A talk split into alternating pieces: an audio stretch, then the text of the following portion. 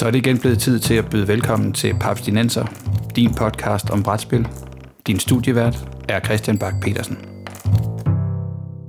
Velkommen til tredje sæson af Papstinenser, en podcast om moderne bræt og kortspil, præsenteret i samarbejde med papsko.dk, hvor du kan finde nyheder, anmeldelser og artikler, alt sammen om brætspil.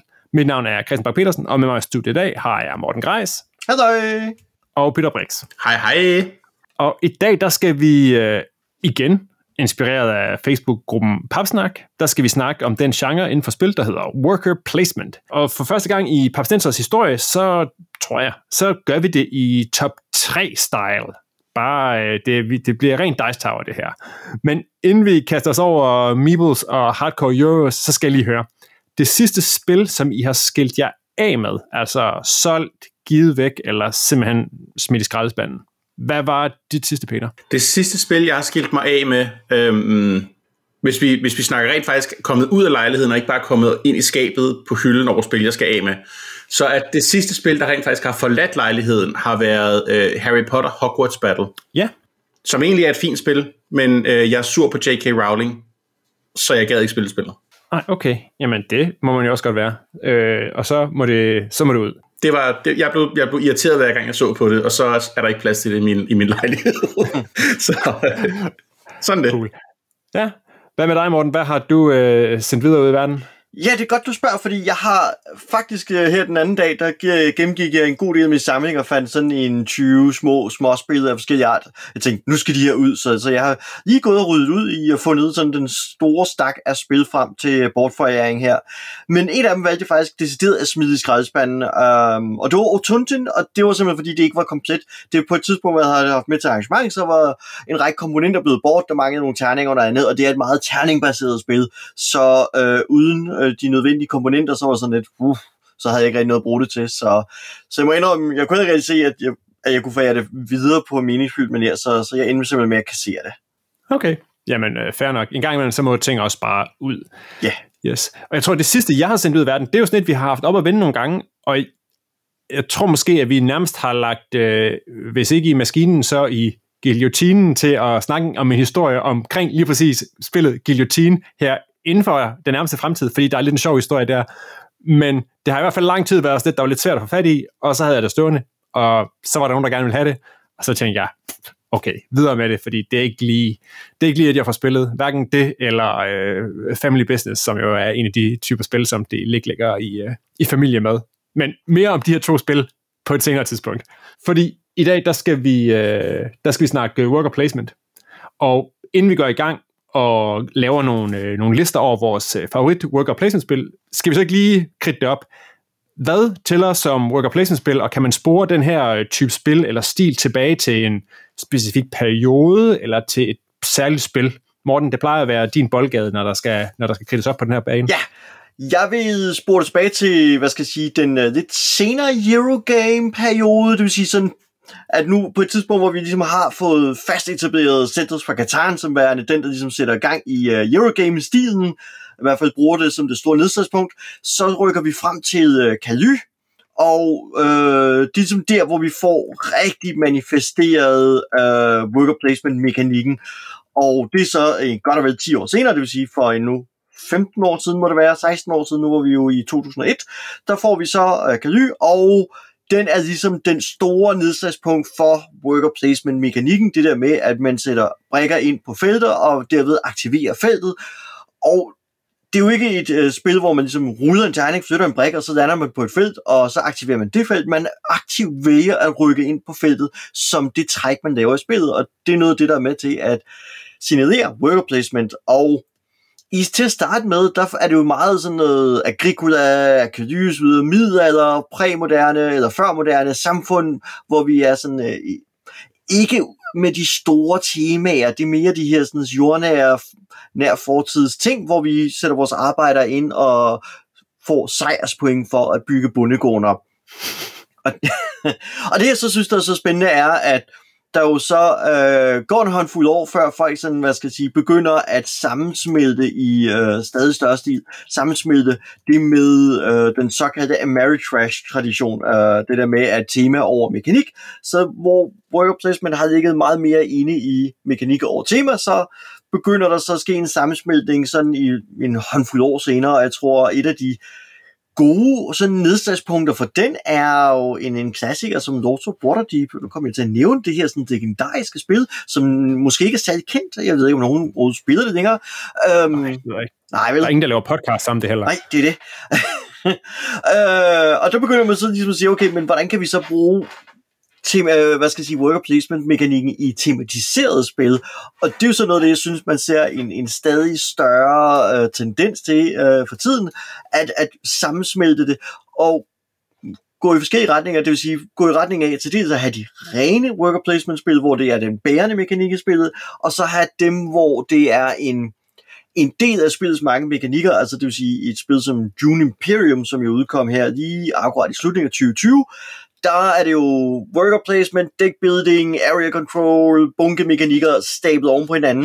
Og, og der er worker placement mekanikken i det af men det er ikke den bærende af det længere. Um, det er ligesom, når vi har for eksempel skældner i uh, deck building spil mellem sådan noget som Dominion, hvor Dominion er deckbuilding spil, og så Mage Knight for eksempel, som har deckbuilding som et delelement i spillet. Ja, det er vel netop også, altså det er jo, altså, det er jo noget, man kan sige, at er meget sket inden for ja, de sidste 10 år, det der med, at, at ting er mindre rene, at man, man, der er mere og mere blevet, folk begynder at kombinere det på kryds og tværs. Og jeg tænker, det bliver også interessant at se netop om, når vi kigger ned over vores, vores lister, hvor, hvor puristisk worker placement er vi. Vanilla worker placement, eller må der godt lige øh, snige sig en mekanik eller to mere ind? Ja, nu må vi se. Ja, vi får se. Ja. Nå, men skal vi kaste os over det? Fordi jeg har ligesom, øh, da jeg kridtet op, at vi laver top 3, så udstak jeg også det, det benspænd, at mindst to af de spil, som øh, folk har på deres top 3'er, de skal være blandt de 100 højst placerede worker placement spil på Board Game Geek. Altså, de skal ikke være på Board Game Geeks top 100, men de skal være inden for spil, der har noteret som havende worker placement som mekanik, der skal de være blandt de 100 første. Og det er en liste, som toppes af A Feast, of Odin, A Feast for Odin, som ligger nummer 21 på Board Game Geeks samlede liste, og rundes af helt nede som nummer 662, hvor Brewcrafters er worker placement spil nummer 100 på listen. Øh, og egentlig så spørger, tænker jeg lige, overrasker det jer, at der ikke ligger nogen worker placement spil højere end nummer 21? Fordi jeg tænker, et spil som Caverna har jo været højere op på listen, ikke, for år tilbage. Egentlig overrasker det mig ikke så meget, fordi jeg synes, at det, der hvor vi ser spillet er på vej hen lige for tiden, er meget mere i den her sådan, oplevelsesorienterede ting. Uh, jeg tænker sådan noget som Tainted Grail og Gloomhaven og Pandemic uh, Legacy. Så, så de der sådan store oplevelsesorienterede spil er begyndt at fylde mere. Så derfor, øh, hvor at de her sådan, lidt, til, mange af de her worker placement har til det at være lidt mere brainburny og rammer en lidt smallere publikum, som ofte er lidt mere kredsent, og derfor har han tendens til at rate lidt, øh, lidt hårdere nedad. Så derfor overrasker det mig egentlig ikke, at øh, worker placement spillene kun når så og så højt op, øh, hvilket jeg jo stadig synes er vældig pænt, men, men øh, de, de er lidt, altså, de er, de er stadig populære, men, men det er helt tydeligt, synes jeg, at der er en, en anden modebølge inde lige nu, at, øh, at ja. worker placement er lidt has på det punkt. I hvert fald de sådan helt, helt rene, klassisk agricola-style ting. Ja, men skal vi starte med, og for så sagde jeg, at de to af dem skal være på listen, men det sidste spil, som man har på sin top 3, det må gerne være, øh, det må gerne være udenfor, og være øh, helt, helt mærkeligt og obskurt og nicheagtigt men kan jo stadig være et fantastisk spil, selvfølgelig. Det er bare, det er bare ikke fået så mange stemmer. Mm. Sådan er det jo med, med over på Board Game Geek. Der kræver det et vist antal stemmer, før man virkelig begynder at gøre sig gældende. Ja. Men Peter, skal vi starte øh, med dig? Hvad har du på din tredje plads? Jamen, jeg, jeg kan lige starte med, jeg, jeg har givet mig selv et ekstra benspænd. Ja. Jeg må ikke have Lords of Waterdeep på min liste. det er simpelthen det er uden for kategori. Det har jeg øh, vurderet for mig selv uden for kategori, for ellers, så, øh, ellers kunne, jeg, kunne jeg snakke om et spil, vi i forvejen har brugt et helt afsnit på, øh, og det kunne jeg snakke meget om, og det har jeg foreslået mere end en gang, at vi skulle, og så har vi gjort det, og så har jeg foreslået det bagefter, så det er så fint. så. Det kan være, at vi skal lave en spin-off, hvor vi bare snakker om udvidelsen, så. Det kan godt være. Det er et dejligt spil. Det er et dejligt spil, og jeg er rigtig glad for Lords of Waterdeep, og det, yeah. det, det ligger på en, altså, førsteplads med en, med en plus hos mig. det, kan, det tager vi måske I dag, senere. I, I dag får det kun en honorable mention. Præcis. Så mit, mit tredje bedste worker placement spil i, i min personlige rangering, er et spil, som det rammer lidt den her, det er ikke et rent worker placement spil. Det er nemlig en worker placement spil med deck building. Og det er det spil, der hedder Temp Worker Assassins, og jeg tror, jeg har nævnt det før, for jeg er ret glad for det. Øhm, og det er sådan en lille self-published sag fra øh, en, lavet af en gut, der hedder David Newton, som bor i England, har lavet det her spil.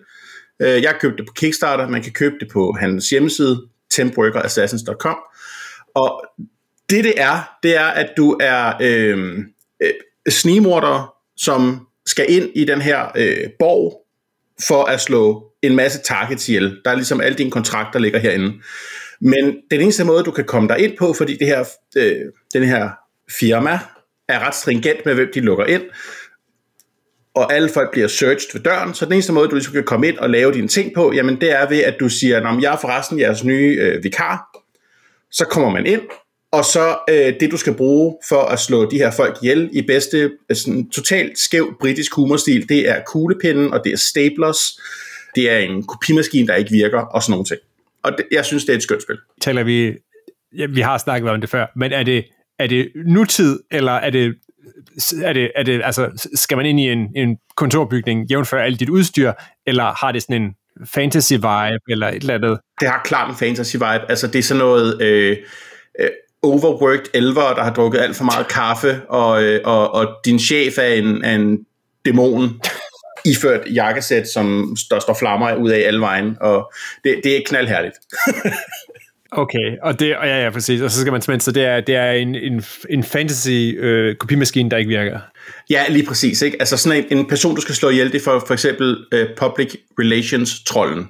Mm-hmm. Eller The Advertising Barbarian, som, som egentlig bare har et, han, han løber bare rundt, klassisk barbar, og så med et stort skilt, hvor der står obey på, som han slår folk med, ikke? Altså, det er, meget, det er meget, meget finurlig humor. Okay, og worker placement-delen, hvordan, øh, hvordan er de i spil? Jamen det er, at øh, for uden at du kan spille kort fra din hånd for at få ressourcer, øh, som for eksempel kan være, øh, du ved, en lineal, der giver dig plus en attack, så er der også forskellige øh, rum, som du kan gå ind i, som er øh, trække kort, så du får flere kort på hånden, så du har mere mulighed for at spille alle dine fede attack-kort. Eller det kan være, at du går ind i det supply room, jamen det giver dig bare plus to attack. Øh, så, så, det, så det er, der ligger, øh, i hvert spil er der fire lokationer, som altid er der. Det er, det er også spillekort, man lægger ned. Og så er der en, en hel pulje af lokationer, som er forskellige fra spil til spil. Så det gør også, at der er en, en, en stor øh, variation i. De har så nogle vi anbefaler, at I spiller det her de første par gange, og så udover det, så kan man bare gå nuts med mærkelig rum. Okay. Ja. Fedt. Og jeg går ud fra, at det, er, det er dit spil, som ikke er blandt de 100 mest populære worker placement-spil. Det er øh, mit spil, som ikke er blandt de 100 mest populære. det, øh, jeg ved faktisk ikke engang, hvor det ligger på worker placement-listen, men det ligger øh, nummer 6997 på den store liste. Ja, okay. Det er lidt deroppe. Det er, der er et stykke vej. Anbefalinger herfra og et spil, man stadig godt kan bestille inde på øh, Temp, tempworkerassassins.com. Vi, øh, vi lægger et link op i, øh, på, øh, på vores hjemmeside. Mere hype til den der slags øh, små nichespil, det er, det er fan af, også når det faktisk er virkelig godt åbenbart. Morten, din øh, nummer tre. Ja, jeg har jo valgt øh, at gå lidt mere klassisk til værk, så jeg har jo valgt noget, der ligesom tager udgangspunkt i en europæisk middelalderby, fordi det synes jeg er et godt sted. så jeg har valgt at pege på Trøje eller Troje som øh, værende min nummer tre. Øh, og det er jo det her med, at vi er forskellige grupperinger i en, en middelalderby, og vi skal bygge byen op og score flest mulige statuspoint øh, for at vinde spillet. Og det kan jeg rigtig godt lide det, det rammer ind i min passion for middelalderen, det har en fin brug af worker placement, og så er det jo også et dice placement spil, og de er jo også sjove, fordi at lige pludselig så går mine workers funktioner jo halvt om halvt hen og bliver variable, fordi det er jo en terning, jeg placerer, og alt efter dens værdi, så har det en konsekvens, en betydning. Så alle spillere bygger jo puljer af terninger op, de ruller, ligger ind på brættet, og så skiftes man til at vælge øh, terninger, øh, enten sine egne, eller nogle af dem, som de andre spillere har rullet, og så køber man dem af penge, for penge, og på den måde, så prøver man nu at skaffe sig de rigtige terninger, aktivere de rigtige felter, og få de bedste effekter. Yes, det er også et dejligt spil. Ja. og et spil, vi også har rundet tidligere, jeg tror blandt andet, vi har Yep. rundet det i øh, snakken om udvidelse, fordi at, jeg mener, du er ikke helt så glad for udvidelsen Nej. til Nej. Ja. Som, som de andre. Ja, men, Troy, men, ja. men, i, men i sin grundform et virkelig fint spil. Og jo også med sådan et, øh, altså, den har også en lille smule, øh, jeg ved ikke, man kan jo ikke sige co-op element, men den har jo det der med, at, at ens kedelige franske middelalderby, den en gang imellem bliver, eller jævnligt faktisk, bliver overfaldet af de barbariske hårder. Og så er det jo det der med, at man skal sige, at nogen skal jo gå ud og smide øh, øh kogende olie og bag ned i hovedet på, øh, på de her folk. og det er jo ligesom også en del, og der kan jeg huske, altså det er jo noget, jeg synes er også er sjovt, det der med, at, at så, så kommer der sådan et, jamen vi skal jo løfte i flok. Ja, altså, jeg synes, den har nemlig en god måde at skabe noget interaktion mellem spillerne på, som ikke kun bygger op på den her klassisk passiv-aggressive måde med at lukke felter af, men man er nødt til på en eller anden måde lige at snakke lidt med de andre spillere og sige, hvad, hvad skal vi gøre ved de der landevejsrøvere der? Øh, hvem investerer i at gøre noget ved dem? Så, så det, det, det har netop lidt ekstra interaktion, og det synes jeg er en smuk ting. Fedt. Cool. Jeg kan allerede nu sige, at det bliver nok ikke det sidste besøg i en øh, middelalderby af en eller anden art, vi Aha. kommer øh, forbi det her spil. Mm, spændende. Ja, men jeg har på min tredje plads, der har jeg et spil, der ligesom Tor, øh, bruger terninger også. Jeg har nemlig noteret også et spil, vi har snakket om før. Jeg har i hvert fald snakket om det før. Rajas of the Ganges er jo et virkelig fint worker placement spil, hvor øh, man sejler op af denne indiske flod og skal bygge et, øh, et, et, et stort, øh, fantastisk slot her. Og min favoritting ved det, udover at det er et, hvor man har, altså man, det er sådan et spil, klassisk spil, hvor man starter med tre workers, og så kan man ligesom undervejs få flere workers, og så er der jo, der er jo dice rolling, og der er tile placement, så man kan bygge sig sådan et fint, et fint tableau. Og så er det jo spillet, der har en af mine yndlings øh, scoringsmekanikker, som jo er det der med, at man scorer på point på to tracks, man scorer fame, og man scorer penge, og spillet slutter, og de to f- tracks, de kører hver sin vej rundt om brættet, og spillet slutter, når de to mødes og krydser hinanden. Det vil sige, at man kan vælge at køre meget på penge, man kan vælge at køre meget på fame, eller man kan vælge at prøve at lade dem mødes sådan cirka midtvejs. Men fame er lidt svær at få, og penge skal du også bruge, hvis du vil købe alle de her ting, så, så der er en, en, også en interessant ressourceøkonomi i det her. Og så er det, man kan få, som sagt, man, kan, man starter med tre workers, man kan så få to flere, men de to flere, dem kan man også score på, eller få på forskellige måder, det vil sige, du kan gøre det ved at komme hurtigt op af floden, eller hver af de her point tracks har et tidspunkt, hvor du får en worker mere. Og altså, jeg synes virkelig, det kan noget, og der, det er også et af de spil, hvor min fornemmelse er, at terningerne aldrig, der er aldrig et helt dårligt rul.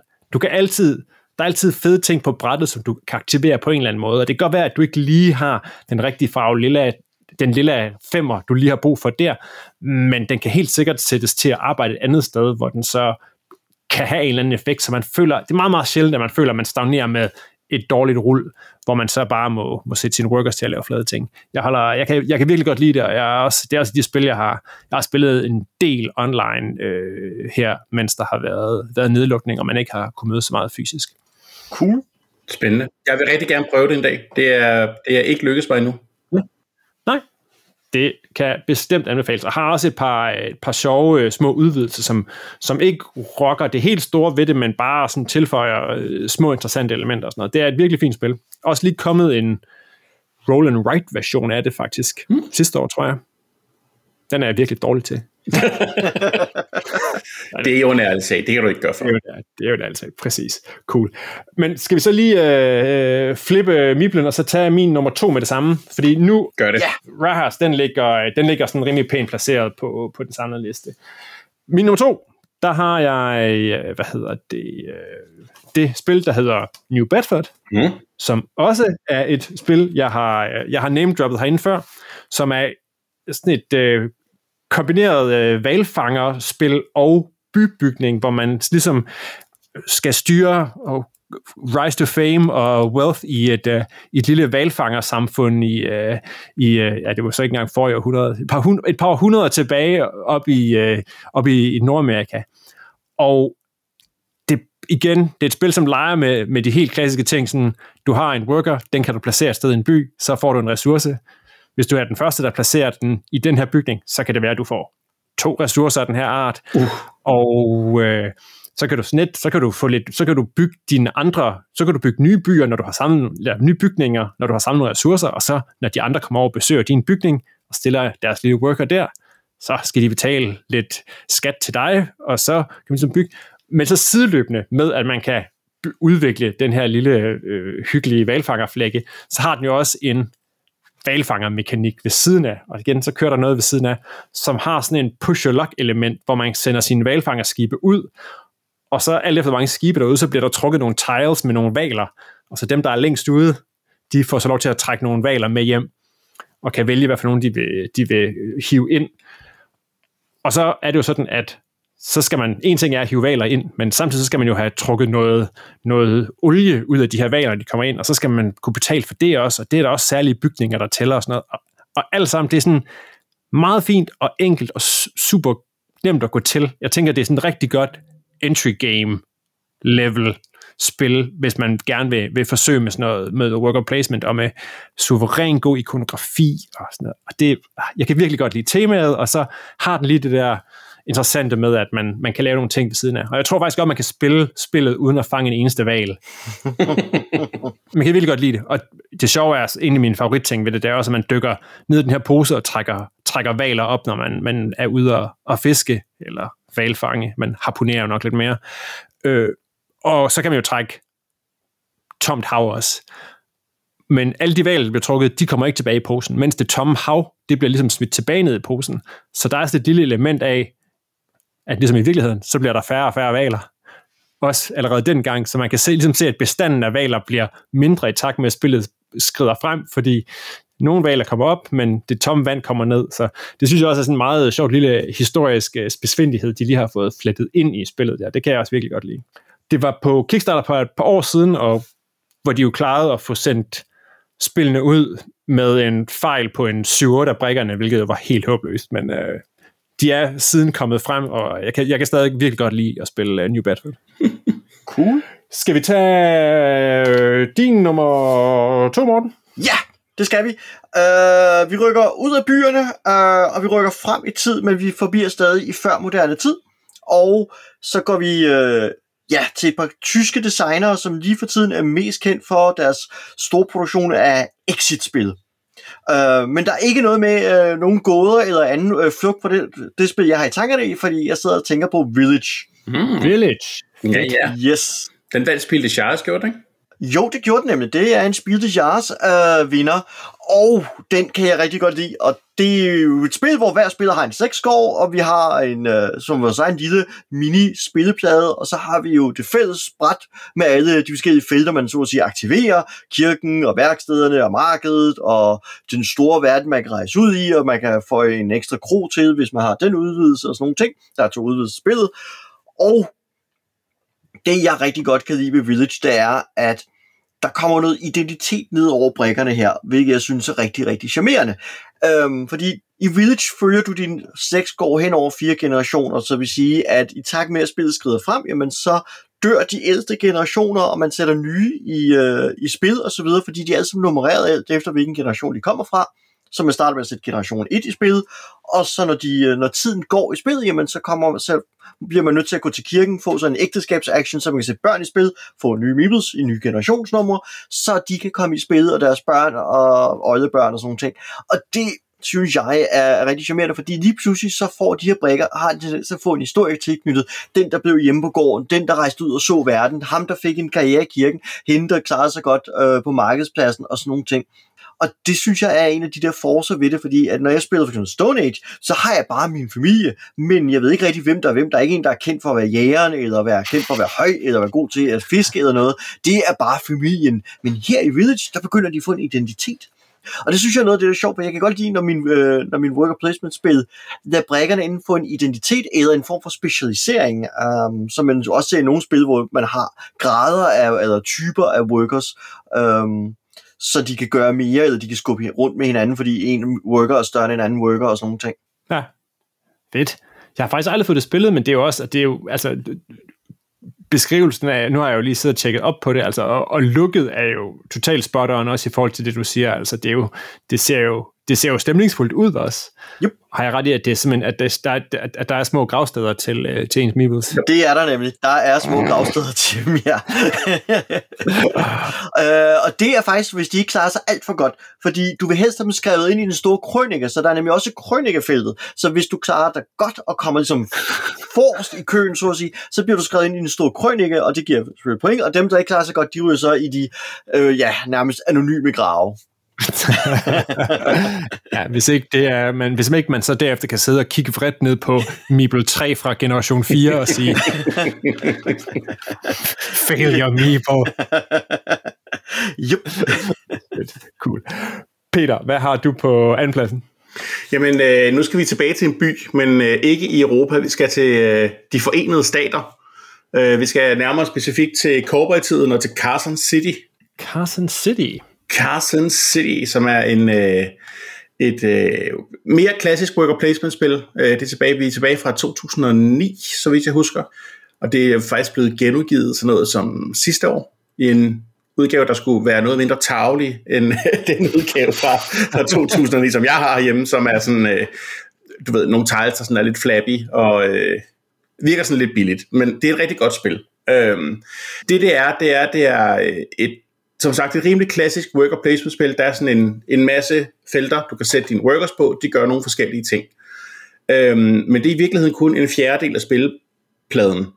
De sidste tre fjerdedel af spilpladen, det er øh, det tomme område, hvor du skal bygge Carson City. Så mange af de her handlinger, det er ligesom at sige, om jeg vil godt øh, sige, at jeg, skal, jeg vil godt claime det her stykke land. Og, eller jeg vil godt have lov til at bygge en bank ind i byen. Og det er sådan set meget klassisk worker placement alt sammen. Det, som der gør spillet sjovt, synes jeg, øh, det er, at vi er jo korporater, og vi er måske ikke alle sammen sådan helt... Fine kanten. helt fine kanten. Så der er jo ikke noget galt i, at øh, hvis Christian har bygget en bygning, der giver ham rigtig mange penge, så kan jeg jo godt bruge en af mine workers, som tilfældigvis er korporater, til at gå ind i den bygning og, og, og stjæle halvdelen af de penge, du havde tænkt dig at få den her tur.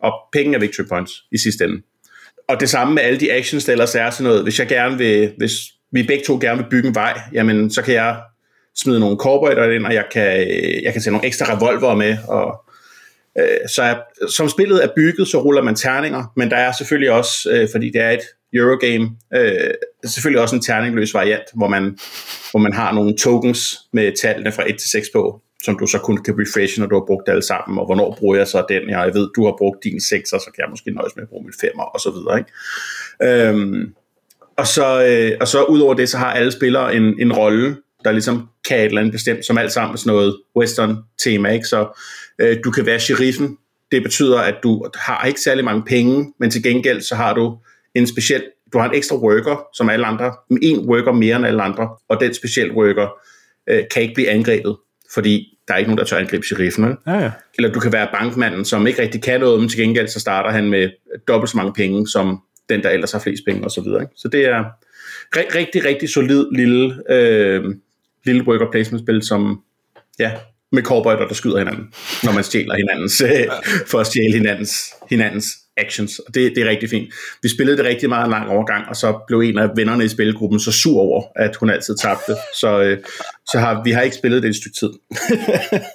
Men øh, det, det er stadig mit hjerte nær. Fedt. Ja, men det lyder da også, det lyder da, også det der med, at når, nogle gange så er ikke så Euros, de får skæld ud for ikke at, ikke at være så tematisk stærke, det lyder da virkelig som, at, at med det her, ikke, så, og i hvert fald også som med, med et spil som New Bedford, ikke, at, at der er tænkt over tingene også, ja. ikke, så det faktisk binder op på, altså, altså det føles cowboy, eller det føles valfangst, kontra jeg sidder her og får, den her Meeple giver mig tre gule cubes og øh, fire ja. røde cubes. yes, her der er det, her der er det dollars og bly. og nummer, nummer 78 på listen af uh, worker placement spil. Okay, Ah, no, det er jo også det er stadig, det er stadig pænt nok, ikke? Det er sådan inden for en top 500 på, på samlet board game geek, tænker jeg. Uh, 471, ja. Præcis. Jeg kan, jeg kan algoritmen. Det kan du. Morten, skal vi tage den store afsløring? Hvad er dit øh, nummer et spil? Ja, det er... Øh, også i en by, men nu skal vi uh, et helt andet sted hen i verden. Uh, jeg vil endnu længere mod vest, end Peter var. Jeg vil helt til Japan, og så skal det være Jedo. Mm-hmm. Ej, fedt, vil du være, Jedo, det, det, var, det, det var på, på listen over spil, som jeg siger, øj, det, jeg har ikke spillet Jedo, men det lyder vildt godt. Jeg har ja. så sent som inden i den forgangne weekend har jeg skrevet til nogen og sagt, det der Jedo, er det ikke rimelig godt? og det kan jeg så forstå, at det er det, for det var ikke dig, jeg skrev til. det er, jeg synes, det er rigtig fedt. Uh, og det er jo lige kommet, uh, ligesom Carson City kom det jo i 2020 i en Deluxified udgave vi mm. Kickstarter, etc. Jeg skal gerne om jeg har ikke haft fingrene i den, uh, men det så rigtig flot ud og rigtig fed. Uh, men kort fortalt, så er det her jo den store udgave af Lords of Waterdeep. Det vil sige, vi har en by, vi har en masse felter, vi har missionskort, vi har eventkort eller actionkort osv. Så vi begynder nu at få alle de der mekanikker ind, som gør, at det på ingen måde er, hvad jeg vil kalde et, et rent worker placement-spil, men øh, igen, um, det er jo ikke nogen hemmesko for, for spillet overhovedet, fordi jeg kan rigtig godt lide øh, uh, Jedo, fordi jeg får nogle rigtig spændingselementer med i den her form for usikkerhed. Nu kommer der en anden form for strategi. I stedet for at sidde og regne på, hvad er den optimale måde at bruge de her ressourcer på, og placere sig rundt på brættet, lukke af for noget, skal jeg tage det her felt før det andet, og alle de der ting, som er en, en dejlig oplevelse, når jeg sidder og spiller et worker placement spil. Så begynder jeg nu også at have min action-kort klar til, kan jeg bruge dem her mod et andet spiller? Jeg har min missionskort, jeg skal gennemført, og, Øh, og der er sådan bare stablet en masse mekanikker op, som jeg synes supplerer worker placement elementet rigtig godt. Um, så, så sådan all around uh, synes jeg, at, at jeg har haft nogle ret fede, ret intense opgave, øh, oplevelser med Jedo, øh, og, og det, øh, ja, og så derfor er jeg glad for, at den kommer tilbage, også selvom det er en øh, ekstra dyr øh, deluxified udgave. Ja, oh, men det ser, det ser fedt ud, og, og det var også præcis den beskrivelse, jeg fik, det var, da jeg spurgte, Jiru, hvor, hvor, hvor godt er det? Og så spørg, counterspørgsmålet var, hvor godt kan du lide Lords of Waterdeep? Fordi hvis du kan lide Lords of Waterdeep, så er det her, så, så er Jiru øh, lige den tand bedre. Blandt andet så blev det fremhævet, at, at det jeg hørte, det var, at, at, øh, at i stedet for, altså i Lords of Waterdeep, der kan man tyre de her nederen opgaver efter hinanden, mm. at, at de måde, man ligesom obstructer modstanderen her i er lidt mere lidt mere elegant, lidt mere tight, lidt mere... Interaktionen bliver lidt skarpere i Jedo. Ja, det synes jeg, fordi jeg synes du mange gange, at Lords of Waterdeep, øh, den måde jeg interagerer særligt med missionskortene, er lidt mere at sparke de andre spillere over benene, og yes, øh, over skinbenet, øh, og så har, synes jeg også, at missionerne er, det er lidt mere med bare at samle en rigtig kombination af, af grønne, røde, gule kuber og så videre. Jeg ved godt, at der er en krigerkube og en trøjmandskube, men det er bare farvede kuber, også selv med opgraderet meeples. Mens jeg med missionerne i øh, Jedo har lidt mere en fornemmelse af lidt mere tema, hvis jeg skal ud og kidnappe nogen, eller stjæle noget, eller på anden vis gøre ting. Um, og jeg vil da sige, at jeg har da haft siddet lidt flere gange med sådan tilbageholdt åndedræt uh, i et spil som Jedo, for det er sådan, okay, hvis det her kan lade sig gøre, og få det her kort ind på det rigtige tidspunkt, gennemføre den her mission. Øhm, det gav bare noget andet, fordi at der var de der flere interaktioner gennem øh, actionkort og missionskort. Ja, fedt. Har du spillet Jedo, Peter? Det har jeg. Det bliver spændende at se, om du har det på din første plads. Det, det, det kan tiden jo kun vise, Christian. okay. For jeg har hørt, at du også godt kan lide Lost of Waterdeep. Ja, uh, Lost of Waterdeep er et fantastisk spil, ja. Okay. Nå, jamen skal vi tage min først. Fordi uh, jeg har bare, jeg har bare gået, gået kedeligt og puristisk i det, og så har jeg placeret uh, Kaly øverst på min liste det er back to basics. Jeg, jeg tror, du har ret, Morten. Det, det var her, det hele startede. Uh, jo, simpelthen uh, fransk by 1289. Vi skal have bygget et, uh, et flot slot i Caly til uh, kong uh, Philip den, uh, den the fair, hvad hedder det? Smukke. Den fagre. Ja, fagre, præcis, smukke. Um, og hvordan gør vi det? Det gør vi ved at bygge små bygninger op og ned af en vej som kan hjælpe med at udvinde sten, eller lave fine, hvad hedder det, fine øh, flag til ridderne op på borgen, og så gælder det om at få fragtet øh, ressourcer op, så man kan ligesom være den bygherre, der er bedst med til at, at få, øh, få den her øh, fangekælder bygget først, og øh, få tårnene på, og det ene og det andet. Og så har det jo den her øh, fabelagtige, ikke? Altså man kører op og ned ad en vej, og så er der de her to figurer, hvor, som bestemmer, hvornår spillet slutter, men som også bestemmer, hvilke bygninger, der bliver aktiveret.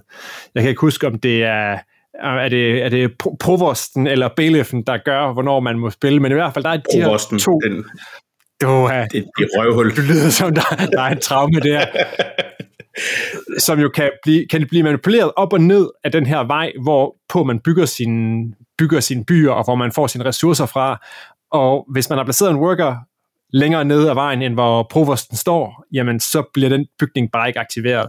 Og det er, det er et, et, et altså, det, det giver utrolig meget interaktion og øh, tænders gnissel, når, når, når de andre sidder der og siger, Nå, jamen hvis jeg lige hopper de bor, hvor, forhold til hvor jeg sidder, så kan jeg jo lige hoppe ham to frem, og så er det sjovt nok, at så bliver ham, der producerer guld for Peter, så bliver han ikke aktiveret. Mm-hmm. Nej, det ville da være ærgerligt.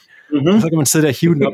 så det netop giver og igen, og man kan besøge hinandens bygninger også, ikke? så der er både, der er noget økonomi imellem, og så er der den der forfærdelige, de der to forfærdelige sliding dimser, som kører op og ned, og bare uh, virkelig kan, kan fuck med folk, og, og gør det til sådan et, et ret hårdt euro på en eller anden måde. Ikke?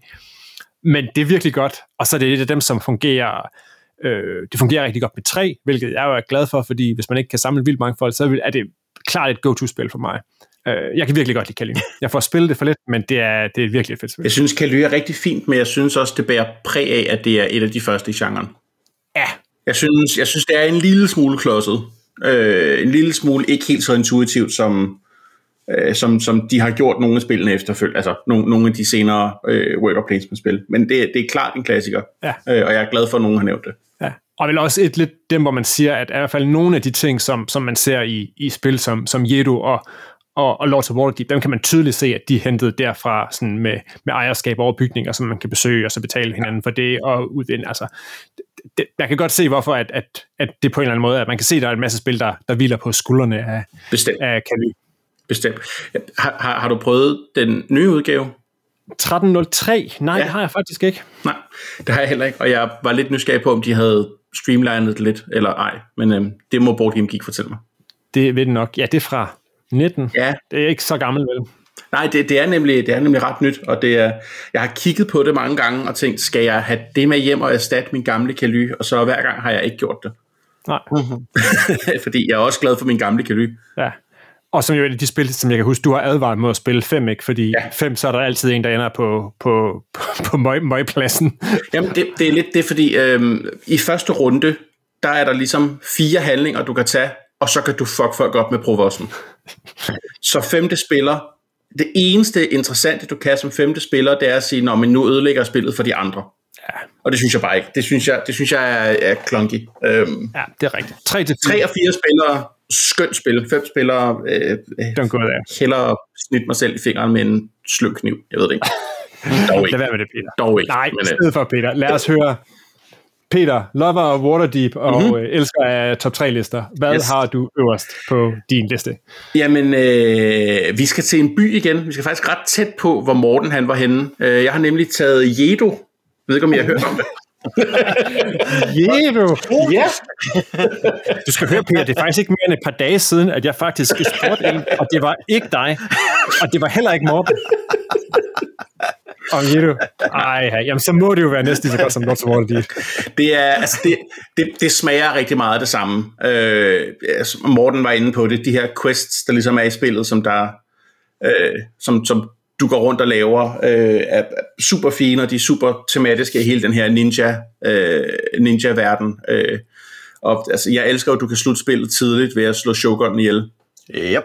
Altså, det er, det, er, det, er en, det er den sværeste mission i spillet, og hvis det lykkes for dig, så slutter spillet, øh, når man stiller vist runden ud, øh, men, men mm. stadigvæk, altså så er det, det er ligesom sådan et, øh, okay, så er der ikke mere at spille om. Øh, så har man også fortjent det, ikke? Mm. Jamen, det er lidt det, ikke? Altså, og det er, det er sådan et, altså, det er lige tanden tungere end Waterdeep. Waterdeep er, er, altså, er meget let til bens, og jeg synes, det, altså, det er sådan et, det er sådan et hyggespil, ikke? Altså, det kan godt være, at man kan blive lidt irriteret, når man får kastet den tredje mandatory quest i hovedet på hinanden. Men, men, men det er sådan et lille hyggespil, og der er, der er Jedo. Det tager lige, som jeg husker, det tager det lige en time længere, og det er lige tanden mere, mere analysis paralysis prone, mens man sidder og overvejer, hvad der er det bedste handling at tage. Øh, men det er virkelig et skønt spil. Jeg elsker det meget højt, og Morten sagde alle de rigtige ting. Fedt. Ja, men nu bliver jeg også nødt til at prøve det, hvis så sniger Ja. ja. sig sikkert også ind på min. Og så er det det er officielt af Papsnenser endorsed bedste worker placement spil. Det, kan, det må komme på, øh, på, øh, på øh, udgave på papkassen næste gang, når de udgiver en super duper deluxe udgave. Oh yeah. Det skriver, det skriver vi til dem. Cool. Så ah, vi skal ikke sige, at øh, det var slutningen af denne worker placement episode af Papsnenser. Find links til Judo og de andre spil, vi har snakket om, og tidligere episoder på papsnenser.dk eller på papskubber.dk-podcast. Husk, at du kan støtte Papsnenser på tier.dk, så kan du være i lodtrækning næste gang, vi udvælger en lytter, der kan vælge indholdet af en bonusepisode, som er gratis for alle. Og hver en krone, vi høster ind fra tier, de bliver brugt på hosting, bedre optageudstyr og promotion af brætspil som hobby. Du kan finde Papsnenser på Apple Podcast, på Spotify, på Podimo, øh, på Acast, eller hvor du ellers henter din podcast, og så er vi jo også på YouTube. Og har du indspark til Papsnenser, så er du altid velkommen til at sende os en mail på papsnenser, gerne med bud på, hvad vi ellers skal lave top 3 over, eller bare besked om, at det skal vi aldrig nogensinde gøre igen. Med mig i studiet i dag var Morten Greis og Peter Brix. Papstinenser er produceret af Bo Jørgensen, Christian Bækman og Mike Ditlevsen. Mit navn er Christian Bak petersen og på vegne af Papstinenser skal jeg bare sige tak, fordi I lyttede med.